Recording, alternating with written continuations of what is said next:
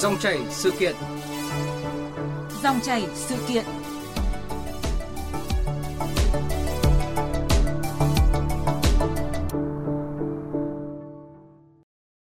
Thưa quý vị và các bạn, nước Pháp vừa trải qua một tuần bất ổn nghiêm trọng vì bạo loạn với hàng ngàn người bị bắt giữ. Ước tính con số thiệt hại đã lên tới hơn một tỷ euro. Vụ việc cảnh sát bắn chết một thiếu niên mười bảy tuổi gốc Phi đã thổi bùng những mâu thuẫn xã hội gay gắt vẫn âm ỉ trong lòng nước Pháp, dẫn tới các cuộc bạo loạn. Nguy hiểm hơn, làn sóng bạo lực lại được tiếp sức bởi sự lan truyền chóng mặt của các thông tin kích động gây chia rẽ trên các mạng xã hội. Đến thời điểm này, mặc dù Bộ trưởng Nội vụ Pháp Darmanin tuyên bố các đường phố của Pháp đã dần yên tĩnh trở lại, song giới quan sát cho rằng ngay cả khi trật tự được khôi phục hoàn toàn thì tình trạng bất ổn xã hội vẫn không dễ được giải quyết. Thực tế bạo loạn tại Pháp đặt ra bài học gì cho các quốc gia khác, nhất là trong việc không để mạng xã hội bị lợi dụng nhằm kích động bạo lực. Dòng chảy sự kiện hôm nay sẽ cùng bàn nội dung này với vị khách mời là chuyên gia phân tích các vấn đề quốc tế Vũ Đoàn Kết thuộc Học viện Ngoại giao. Và bây giờ xin mời biên tập viên Thu Hà trao đổi cùng vị khách mời. Vâng. À, xin chào ông Vũ Đoàn Kết ạ. À, trân trọng cảm ơn ông đã tới phòng thu trực tiếp của Đài Tiếng Nói Việt Nam để tham gia chương trình hôm nay ạ. À, xin chào biên tập viên Thu Hà và quý thính giả của vê o vê. Dạ vâng. À, thưa ông ạ, à, so với tuần trước thì làn sóng bạo loạn tại Pháp đến thời điểm này được cho là dịu bớt nhiều rồi. Và phát biểu trước Thượng viện Pháp ngày hôm qua thì Bộ trưởng Nội vụ Pháp cho rằng là à, nước Pháp đã chứng kiến được cái sự yên tĩnh trở lại. Tuy nhiên, ông cũng khẳng định là chính quyền Pháp vẫn đang phải duy trì cái mức độ cảnh giác rất là cao về an ninh. À, là người mà đã có nhiều năm công tác tại Pháp, à, trực tiếp sinh sống tại Pháp, à, ông đánh giá như thế nào về cái quy mô lần này của các cái vụ bạo loạn xảy ra? Vâng, uh, theo tôi để có thể đánh giá, để có thể hình dung được uh, rõ hơn quy mô của cuộc bạo loạn lần này ý, thì tôi cho rằng phải quay trở lại cái cuộc bạo loạn năm cách đây hai mươi năm, dạ. năm hai nghìn lẻ năm để so sánh. Ờ, bởi vì hai cuộc bạo loạn đều có những cái điểm tương đồng. Ờ, trước hết là một nạn nhân là một thanh niên bị chết sau có xung đột va chạm với cảnh sát, và bạo loạn bắt đầu từ ngoại ô nghèo khó phía Bắc Paris và lan ra cả nước. Vâng. Ờ, vào năm hai nghìn lẻ năm ý, thì bạo loạn kéo dài hơn ba tuần. Ờ, và phải sang tuần thứ hai thì cái bạo loạn mới lên đến đỉnh điểm với khoảng bốn trăm năm trăm ca bắt giữ một đêm. Vâng. Tổng thiệt hại vật chất đốt phá theo thống kê bảo hiểm khi đó lên đến khoảng hai trăm triệu euro với một nghìn, mười nghìn vụ việc. Nếu như tính cả chi phí sau đó về thiệt hại thì tổng thiệt hại lên khoảng một tỷ euro. Tổng số người bắt giữ sau khoảng ba tuần thì lên đến khoảng bốn nghìn bảy trăm người. Có hơn mười nghìn xe ô tô bị đốt và hai trăm ba mươi trụ sở công sở bị, bị, bị, bị phá hoại. Nhưng với cái cuộc bạo loạn năm hai nghìn hai mươi ba này ý, thì mới chỉ kéo dài có một tuần thôi. Như vậy ba tuần, và đây chỉ có một tuần thôi. Mà chỉ sau ba ngày thì bạo loạn lại lên đến đỉnh điểm. Với cái đêm ngày ba mươi tháng sáu hơn một nghìn vụ bắt giữ. Vâng. Đến nay thì có hơn một nghìn ba trăm cái công sở bị đốt phá. Trong đó có khoảng hai trăm sáu mươi cái trụ sở cảnh sát. Ờ, ngoài ra còn có trường học, tòa thị chính. Khoảng ba trăm cái phòng giao dịch của các ngân hàng bị tấn công, cướp phá. Ờ, có gần sáu nghìn xe bị đốt, và tổng số người bắt giữ sau một tuần bạo loạn lên đến bốn nghìn người. Và trong đó đặc biệt lưu ý là có gần một nghìn ba trăm trẻ vị thành niên. Đấy.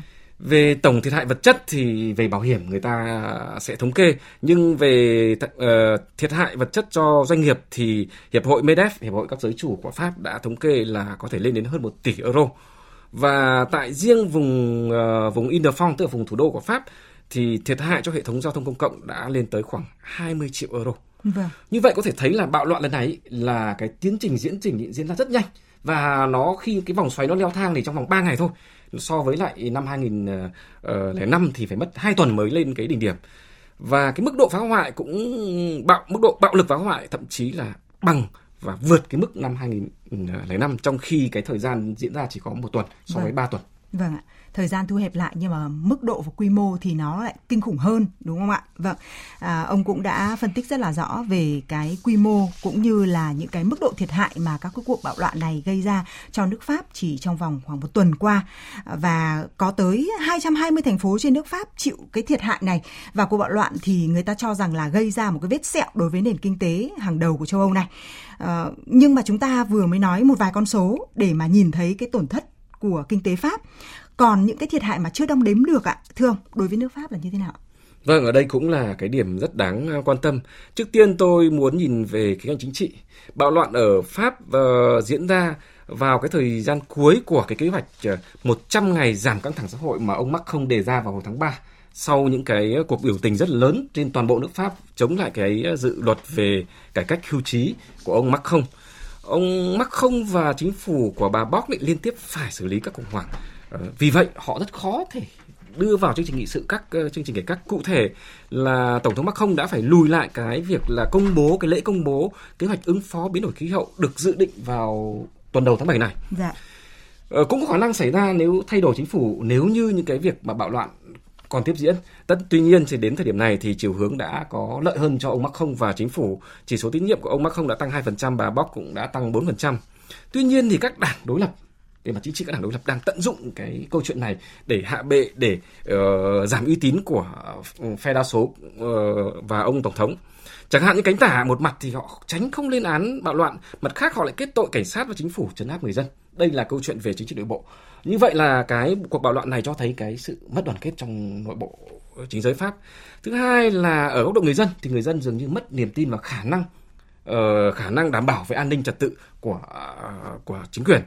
Về mặt đối ngoại, tôi cho rằng là hình ảnh nước Pháp là có lẽ là bị thay đổi nhiều nhất. Được. Sau những cái khủng hoảng uh, hưu trí thì cuộc khủng hoảng lần này đã làm trầm trọng hơn cái hình ảnh của nước Pháp ở bên ngoài. Nhiều báo đài nước ngoài so sánh các khu vực ngoại ô của Paris, Marseille hay Lyon như những khu vực chiến tranh. Thậm chí trên mạng chúng ta có gặp thế gặp phải những cái câu chuyện ví von như này, là các khu vực ngoại ô Paris có những cái tên rất là hay, là uh, ví dụ như Ivry-sur-Seine, Saint-Ouen-sur-Seine, tức là những thành phố nằm trên sông Seine. Vâng. Thì bây giờ người ta ví von là uh, Bakhmut-sur-Seine, tức là lấy cái tên thành phố Bakhmut của uh, Ukraine đang chịu thiệt hại do xung đột chiến tranh, gắn với lại những tên của các thành phố ở xung quanh Paris để để ví von. Ờ, Tổng thống Pháp đã phải rút ngắn cái thời gian dự hội nghị thượng đỉnh ở Bruxelles, hủy chuyến thăm Đức. Ờ, Pháp thì bị Cao ủy Liên Quốc về Nhân quyền chỉ trích về các vấn đề uh, phân biệt sắc tộc thâm căn trong lực lượng cảnh sát. Vâng. Tất nhiên là Bộ Ngoại giao Pháp đã phản bác lại cái lập luận này. Uh, điểm nữa là nước Pháp thì bắt đầu bước vào mùa hè, mùa du lịch. Đúng nước rồi. Pháp là một cường quốc du lịch. Các hình ảnh bạo loạn ở Paris, uh, ở Marseille, Bordeaux, Lyon không phải là những cái hình ảnh tốt để có thể pê rờ hình ảnh nước Pháp làm điểm đến du lịch hàng đầu ở châu Âu và thế giới. Điểm đặc biệt quan trọng nữa, đáng lưu ý là một năm nữa, đúng một năm nữa, Paris sẽ tổ chức Thế vận hội Olympic. Và đến giờ này thì rất nhiều người lo ngại vì bạo loạn đã diễn ra đúng ở khu vực ngoại ô phía Bắc Paris, nơi có làng Olympic, nơi đang đóng cái trụ sở ủy ban tổ chức uh, Olympic của uh, thành phố Paris, và rất nhiều những cái uh, cái uh, cơ sở có thể là tổ chức uh, thi đấu. Và vậy người ta lo lắng là là cái việc này ảnh hưởng đến việc tổ chức uh, Olympic. Và vì vậy, để cải thiện điều này, chắc chắn Pháp sẽ phải nhanh chóng là có kế hoạch phục hồi, khắc phục hậu quả, phục hồi những cái cơ sở hạ tầng để đảm bảo cái việc tổ chức tốt cho Olympic năm sau.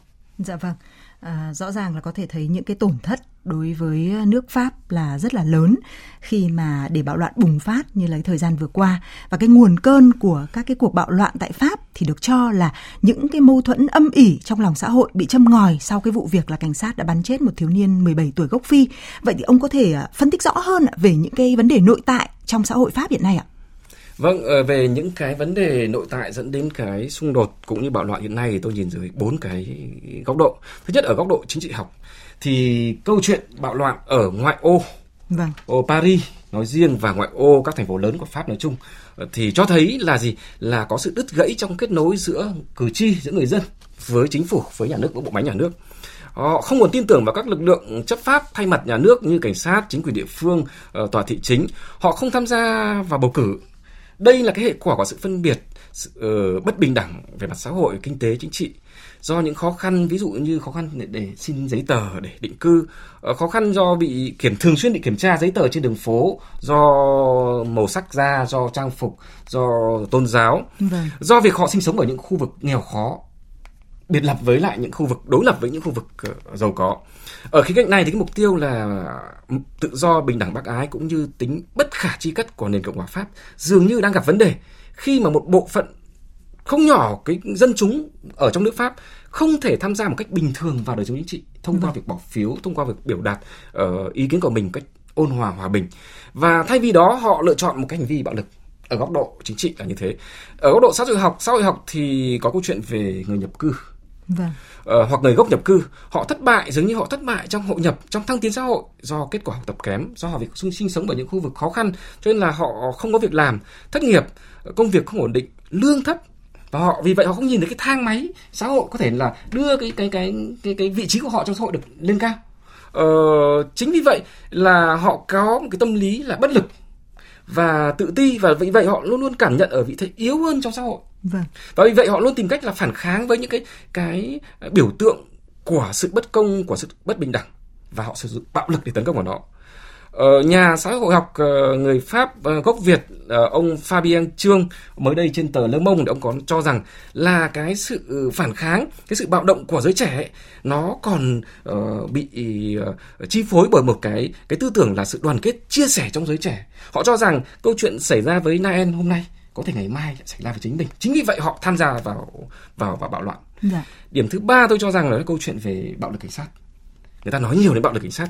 Thực tế thì là từ sau đợt khủng bố nhằm vào châu Âu, nước Pháp năm hai không một sáu, thì cảnh sát ở Pháp, đặc biệt với cái đạo luật về an ninh nội địa vào năm hai không một bảy, thì họ dễ dàng nổ súng trấn áp hơn. Và điều này dẫn đến một hệ quả là gì? Là những cuộc uh, xung đột dẫn đến chết người giữa cảnh sát và giới trẻ ấy, thì tăng lên uh, từ hai không một sáu đến nay là cứ mỗi năm tăng thêm năm, so với năm trước bốn vụ. Năm hai không hai hai có mười ba vụ. Và dường như là từ đầu năm đến giờ, cái vụ trường hợp của Nahel này là đã vụ thứ mười ba, tương đương với cả năm hai không hai hai. Ờ, điểm thứ ba, điểm thứ tư tôi muốn nói đó là sự phân biệt đối xử. Rõ ràng ở đây có sự phân biệt đối xử giữa các khu trung tâm với các khu ngoại ô, ngoại vi, nơi mà đa số cư dân là người gốc nhập cư, nghèo khó, không có công ăn việc làm, không thành công về mặt xã hội, nơi các dịch vụ công thiếu thốn, thiếu kết nối giao thông, thiếu uh, bệnh viện, thiếu trường học. Nhưng rất đáng tiếc là những bạo loạn này đã phá hủy tất cả những cái công trình này. Dạ. Uh, theo giáo sư uh, Emmanuel Blanchard của trường Đại học Chính trị uh, Saint-Germain-en-Laye, thì sự phân biệt đối xử của cảnh sát Pháp ấy, nhằm vào người nhập cư và gốc nhập cư đã có truyền thống lâu đời ở Pháp và là một trong những di sản thời kỳ thực dân và phi thực dân hóa, và ngày nay vẫn tồn tại trong một bộ phận nhỏ cái cảnh sát và dân chúng. Chính vì vậy mà hôm ba mươi tháng sáu, Cao ủy Nhân quyền Liên Quốc đã lên tiếng về các phân biệt chủng tộc mang tính chất thâm căn trong cái lực lượng cảnh sát của Pháp. Tất nhiên Bộ Ngoại giao Pháp đã có tuyên bố phản bác cái Cao ủy cái tuyên bố này của Cao ủy Liên Quốc về nhân quyền. Dạ. Vâng, à, như ông vừa mới phân tích ạ, rất là nhiều yếu tố, vâng, cả ở góc độ chính trị rồi góc độ xã hội, dẫn tới những cái sự chia rẽ rất là sâu sắc, khó hàn gắn trong cái lòng xã hội Pháp. À, và biểu tình phản đối thì có thể coi là chuyện cơm bữa tại quốc gia này, phải không ạ? À, nhưng mà cái vấn đề là biểu tình ở đây tại Pháp đang ngày càng có cái xu hướng là bạo lực gia tăng nhiều hơn. Và các mạng xã hội ạ, được cho là thủ phạm trong cái việc là khuấy đảo tình hình, tác động tới tâm lý đám đông, đặc biệt là giới trẻ, dẫn tới là bạo lực bùng phát. Và Tổng thống Pháp Emmanuel Macron đã nhấn mạnh về điều này như thế này ạ.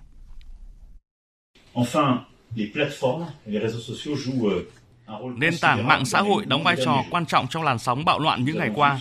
Trên một số nền tảng như là Snapchat, TikTok và một số nền tảng khác, chúng tôi thấy xuất hiện cả hai thành phần, tổ chức bạo lực và các đối tượng a-dua. Và không thể tin được là có những đối tượng trẻ nhất lại cầm đầu.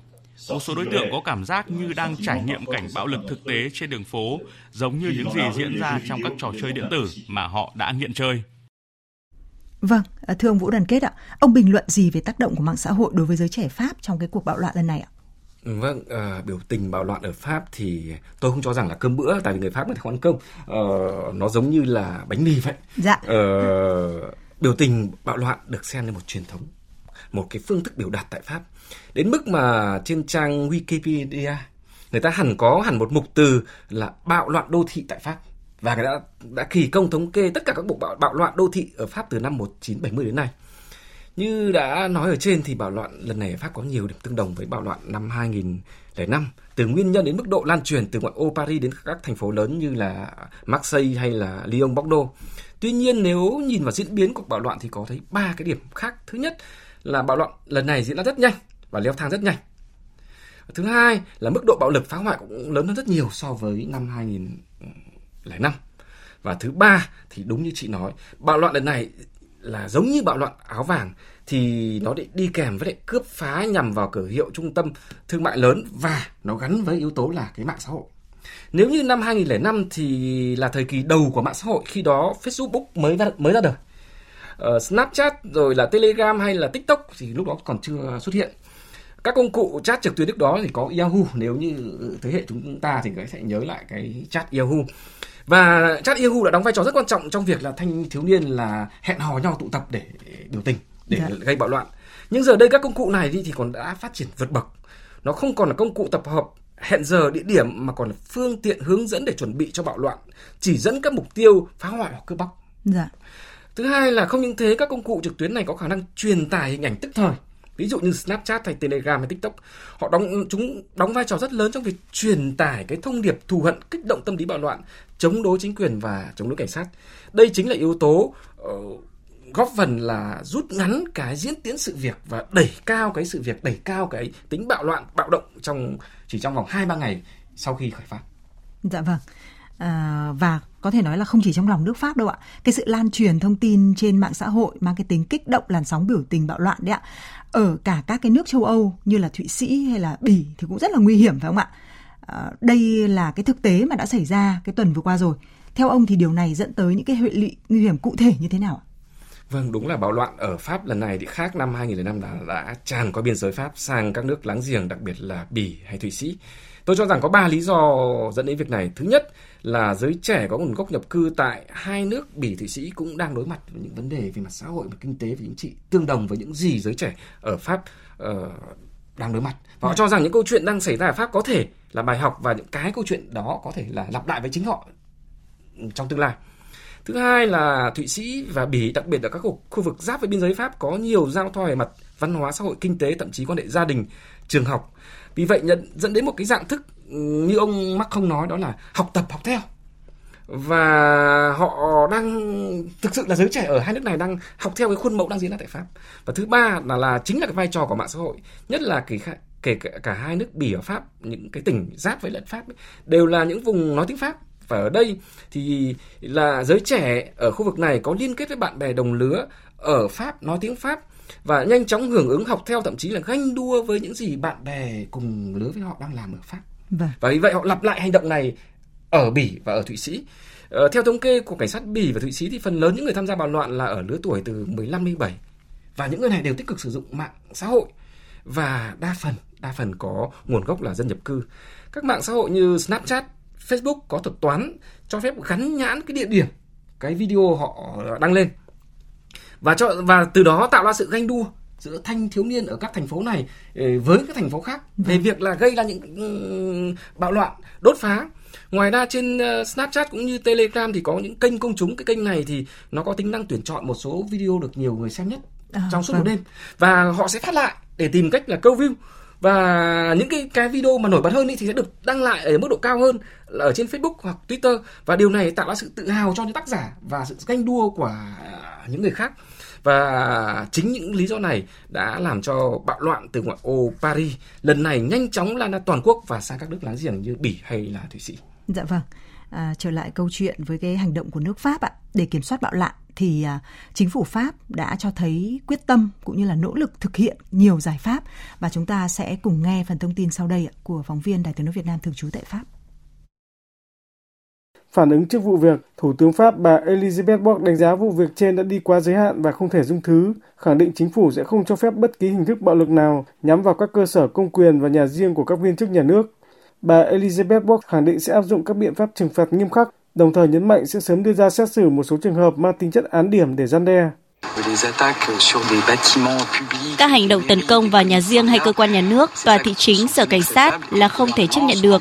Chính phủ sẽ kiên quyết lập lại trật tự và sẽ không bỏ qua. Chính phủ đã yêu cầu công tố viên thực thi công lý nghiêm khắc với các đối tượng phá hoại. Nhiều chính trị gia tại Pháp đã lên tiếng kêu gọi đoàn kết dân tộc, khuyến nghị chính phủ hành động để giữ gìn hình ảnh của nước Pháp. Các cuộc thăm dò mới nhất cũng cho thấy gần tám mươi phần trăm người dân Pháp ủng hộ hành động trấn áp bạo loạn của lực lượng cảnh sát để sớm thiết lập lại trật tự.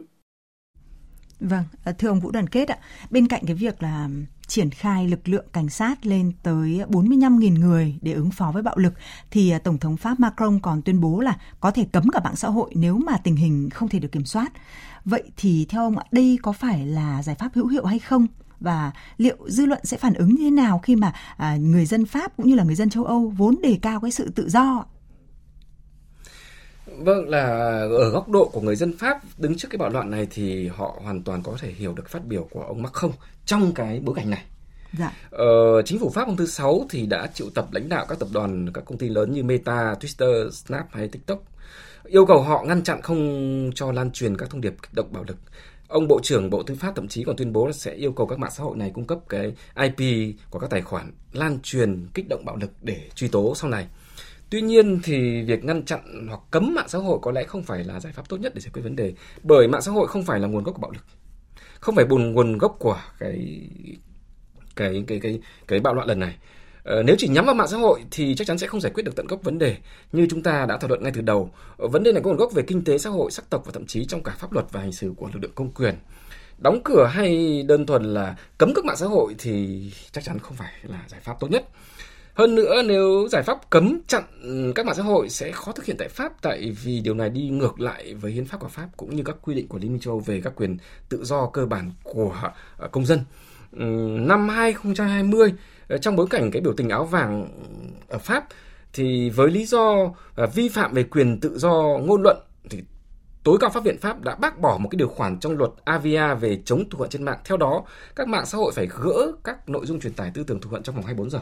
Như vậy là cái việc mà ngăn chặn mạng xã hội là về mặt luật pháp là rất khó. Nếu giải pháp này đưa ra, tôi cho rằng là nếu có thể chỉ là những giải pháp tình thế tạm thời, tức là tạm ngắt cái kết nối với lại các mạng xã hội để ngăn chặn việc là là là lan rộng bạo loạn thôi. Còn nếu như mà áp dụng cái biện pháp này kéo dài thì có nguy cơ tác dụng ngược vì sẽ kích động hơn nữa sự phản ứng của người dân ờ, khi động chạm đến các quyền được xem là quyền cơ bản trong xã hội Pháp. Đơn giản như là chúng ta thấy là cái uh, câu chuyện về bắt buộc tiêm vaccine phòng chống covid mười chín. Ở Pháp đã nổ ra rất nhiều cuộc biểu tình, thậm chí là biểu tình rất là bạo loạn, bạo lực về chống lại việc cái quy định là bắt buộc người dân Pháp phải tiêm vaccine chống Covid. Điều này cho thấy là cái việc áp, áp đặt cái cái việc là, là, là ngăn chặn mạng xã hội là khó thực hiện kể cả về mặt uh, thực tế lẫn về mặt luật pháp. Dạ vâng.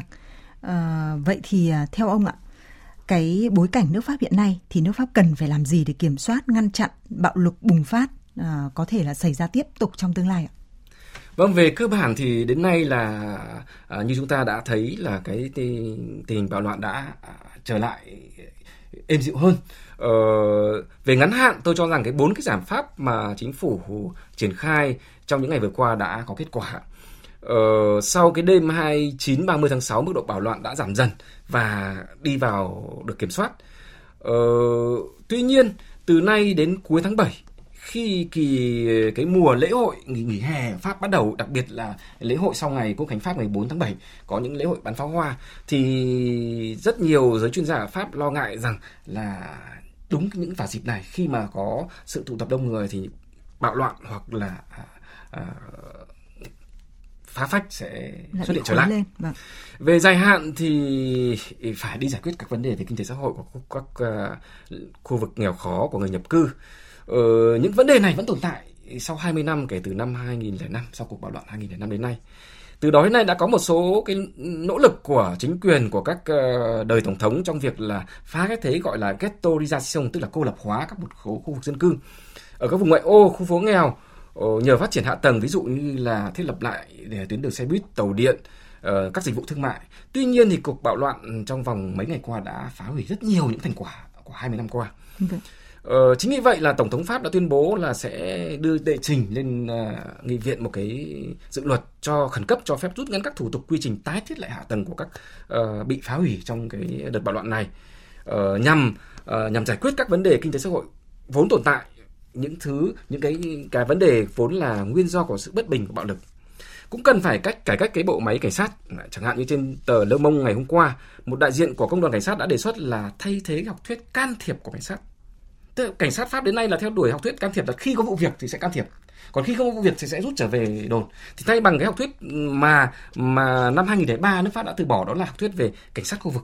Tức là phải xây dựng trở lại những cái trạm cảnh sát ở khu vực để cảnh sát có thể là tiếp cận, hiểu địa bàn hơn, có cái sự kết nối với người dân hơn. Ờ, và họ cũng yêu cầu, công đoàn này cũng yêu cầu là gì? Xóa bỏ cái chính sách là hạn ngạch số đối với hoạt động của cảnh sát, tức là uh, một nhân viên cảnh sát trong một ngày làm việc phải có bao nhiêu vé phạt, bao nhiêu vụ kiểm tra giấy tờ, thì xóa bỏ cái cái hạn ngạch này dẫn đến là gì? Giảm bớt áp lực trong việc là là là là, là kiểm soát nhằm vào người nhập cư. Ngoài ra thì các theo các chuyên gia ở tại Pháp thì cũng cần phải rà soát lại một số cái điều khoản trong luật an ninh nội địa nhằm hạn chế cái việc khả năng sử dụng vũ khí uh, trong những tình huống bất khả kháng. Vâng. Đồng thời cũng phải gia tăng tính hiệu quả của pháp luật, không chỉ đối với lực lượng cảnh sát thực thi pháp luật mà còn gia tăng cái tính răn đe giáo dục đối với người dân, rất là giới trẻ, đối với những giới trẻ khi mà họ vi phạm pháp luật. Dạ vâng.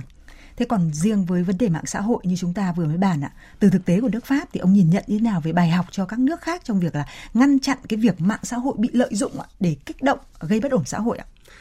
Vâng, tôi cho rằng thì bài học rút ra được thì nằm ngay trong cách mà chính phủ Pháp đang xử lý cái câu chuyện bạo loạn cũng như là vai trò mạng xã hội hiện nay. Nước Pháp có một câu chuyện ví von như này, nước Pháp là nước sản xuất và tiêu thụ rượu hàng đầu thế giới. Đây cũng là một ngành kinh tế truyền thống của Pháp. Rượu thì tác hại của rượu thì ai cũng cũng, cũng biết. Tuy nhiên trong mỗi quảng cáo của về rượu của Pháp thì họ người Pháp đều kèm theo một câu là sử dụng một cách điều độ. Với mạng xã hội cũng vậy, mặc dù Tổng thống Pháp chỉ trích cái việc mạng xã hội lan truyền các thông điệp kích động bạo loạn, nhưng hôm mùng bốn tháng bảy ông cũng quả quyết rằng là sẽ không ngăn chặn mạng xã hội vào ngay thời điểm này.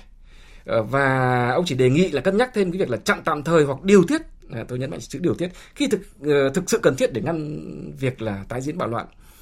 Mạng xã hội đối với Pháp và nhiều quốc gia phương Tây nó không chỉ là cái phương tiện biểu đạt tự do ngôn luận được thừa nhận bởi luật pháp, mà nó còn là một cái lĩnh vực kinh tế.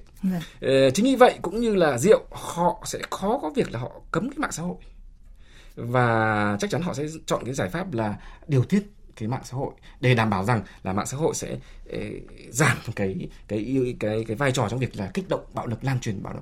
Vâng. Như câu chuyện vừa diễn ra. Vâng, có thể nói là à, việc cấm hoàn toàn thì có lẽ là không, nhưng cái việc là ngắt tạm thời như ông nói, hoặc là yêu cầu cái sự phối hợp chặt chẽ của các mạng xã hội để gỡ bỏ những cái thông tin mà mang tính kích động, bạo lực và để có thể gây bất ổn xã hội, thì đó là không chỉ lựa chọn của nước Pháp mà cũng có thể là nhiều quốc gia khác trong bối cảnh mà à, nước sôi lửa bỏng và khi có những cái biến động bất thường diễn ra, phải không ạ?